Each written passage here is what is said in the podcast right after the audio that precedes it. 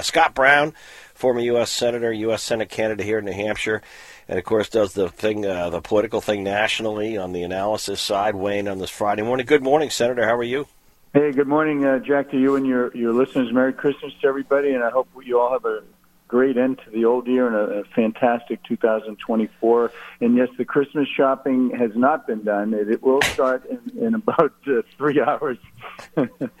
Are you are you like are you like me? I like waiting until the very very end because the deals are the best, and the shop owners are always glad to see you when they get right near Christmas, right? Absolutely, absolutely. Take advantage of every bargain. I do have a house full of. Uh, uh, people that do uh, enjoy shopping, and I don't. So, why? Wait a minute. Wait a minute. I think this could be cathartic. Why is it that I feel all these Amazon packages and the and the shopping is not me? But anyway, hey, let's let's talk. I want to talk a little bit about you're having a great time and your band's getting all around. Before we get into that at Wally's in this event.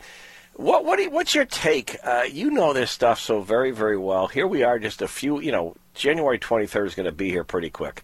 Let's just go to that latest St. Anselm Institute of Politics poll the other day. It has Donald Trump, if you look at this thing from their point of view, about 44%, a 14 point lead over Nikki Haley at 30. Chris Christie and then DeSantis just not catching on. Vivek Ramaswamy seemed to go more in the single digits, but Nikki Haley's definitely on the move. You know, got a key endorsement from um, from uh, Governor Chris Sununu. She may get one from others, including you. I don't know, but my point is, what is this a race between Haley and Trump or not? Well, I, I always thought that uh, you know she's doing it the New Hampshire way. She's she's basically living here. I see her all all over the place. And like you, Jack, around our area, you've probably seen a lot of signs of very uh, substantial uh, voters and businesses uh, in in the area. I see. I don't see any DeSantis signs. I see a couple of Trump signs. I see no Christie or Ramaswamy signs uh, of any places that actually have houses on them. Uh, that being said, yeah, listen, uh, I said months ago that New Hampshire traditionally breaks late. And uh, obviously, it's closer than I think uh, President Trump would like because you can see he's kind of going after her now. Uh, that, that being said, until Christie or Ramaswamy or DeSantis or all three of them drop out, um, you're really not going to see the numbers. I don't think move uh, much more, probably another two or three points. Um, but you know, I've been wrong before, but I, I don't think so. I think you know, she's she's going to uh, keep working hard, and I think New Hampshire's going to break, and I think it's going to be a lot closer than people think. And I think President Trump's making a mistake by not debating. Uh, he's not really campaigning. He does a rally here and there, but that's it. But you know, Nikki and others are going, you know, all over the place, and that's what what people in New Hampshire expect. Let me ask you, and I you've hosted with uh, with uh, Gail, uh, your as I call my smarter, prettier, better half, Gail, um, uh, your your wife. Uh, you've hosted a lot of these backyard barbecues, kind of, many of the candidates, nonpartisan. Are you going to be weighing in on this thing? You going to be making an endorsement or not? Well, first of all, we had everybody uh, except yep. President Trump. We even had RFK Jr. We had 2,000 people for him, and, and don't forget, he is a little bit of a factor because he has ballot access.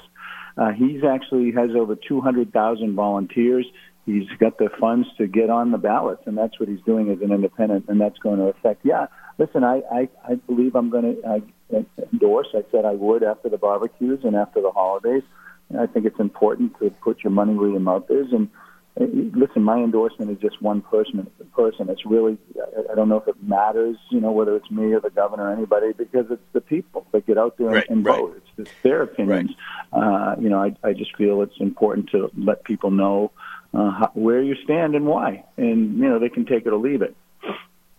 Hey, real quickly, it seems that on, on the Donald Trump side, just from analysis point of view versus uh, you know what you think in terms of good or bad, that it, it's. I said to someone this morning early, a buddy of talking on the way in to do the show. It seems like every time they uh, folks that just don't like Donald Trump and they get political, whether it's Supreme Court justices in Colorado, whether it's the Attorney General in New York City or New York State you look at this Colorado ballot thing, it just seems like they ironically make Trump more relevant. It actually helps, it actually boosts his support among people, maybe even some independents who realize he hasn't been convicted of anything regarding January 6th, hasn't been charged, convicted, and they, they're, they're, you know, politically or subjectively taking him off a ballot, and it just seems to backfire. Do you get that sense sometimes?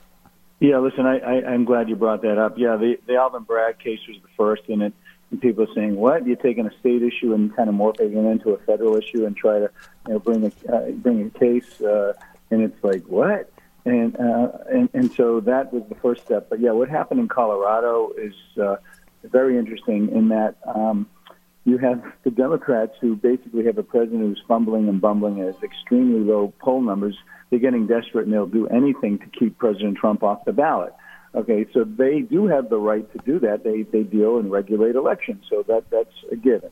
Uh, however, the, the big problem is, as you referenced in your in your statement just now, yes, he has not been charged under, under, statute for insurrection, and and he also has not been given due process as as he's allowed to have, and and uh, have a jury of his peers because he's not even a criminal defendant.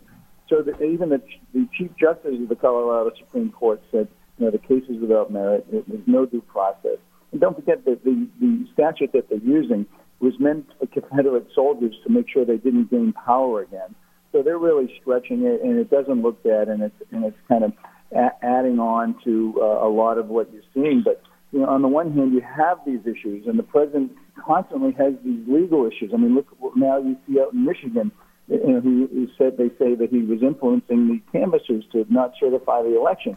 So the question that a lot of people that I'm hearing in New Hampshire have and around New England uh, is that listen, do we want to deal with this stuff for the next four years, or do we want a, a clean slate, a, a fresh face to kind of move us forward, and not always well. Here's the next case, and here's the next case, and that's what yeah. we're going to be dealing with for four years. But and I think a lot of what you see, you know, January 6th was terrible, and but I think a lot of his decisions toward the end were poor, and as a result, it diminished, diminished his presidency and all the amazing things he did so yeah, it, it, it's very problematic, and, and, and quite frankly, it's new law being written as we speak uh, uh, by people who were, you know, liberal justices and liberal people and liberal electors and people that control those those states. So you're going to get the guitar out and get ready and uh, stretch out a little bit. You get a big show this weekend at Wally's. It's a very popular place, Hampton Beach. I uh, got some buddies that love that place and love the owner. So tell us about uh, Scott Brown of the Diplomats. Get a big show tomorrow. mentioning, speaking of Nikki Haley. Yeah, listen, we got hired by an independent PAC. It has nothing to do with Nikki. And they said, hey, listen, will you come and be the entertainment? We're like, yeah, sure.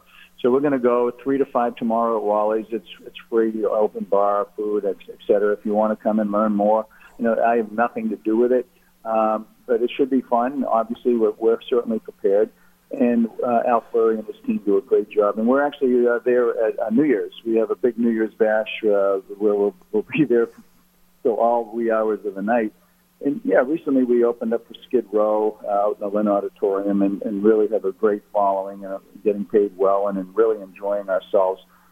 And it's a great outlet, obviously. If people like classic rock, you know, come on down and uh, and have some fun. So it's pretty pretty pretty simple. And we'll be actually doing the uh, the uh, New Hampshire GOP hired us uh, the, at the Goat in Manchester the day before our, our uh, primary election to come and bring out and bring some entertainment. So we're uh, thankful to Chris and, and them for uh, bringing us on. We're excited to do that as well. Hey, fun stuff. Keep the music going and phone into politics if it's all good and good, and have fun on the uh, entertainment side. Thank you, Scott Brown. Get the shopping done. Uh, former U.S. Senator, Senate candidate, doing some political analysis. Good one, New Hampshire, the pulse of an age. Merry Christmas. Merry Christmas to you all. Thank you. Bye.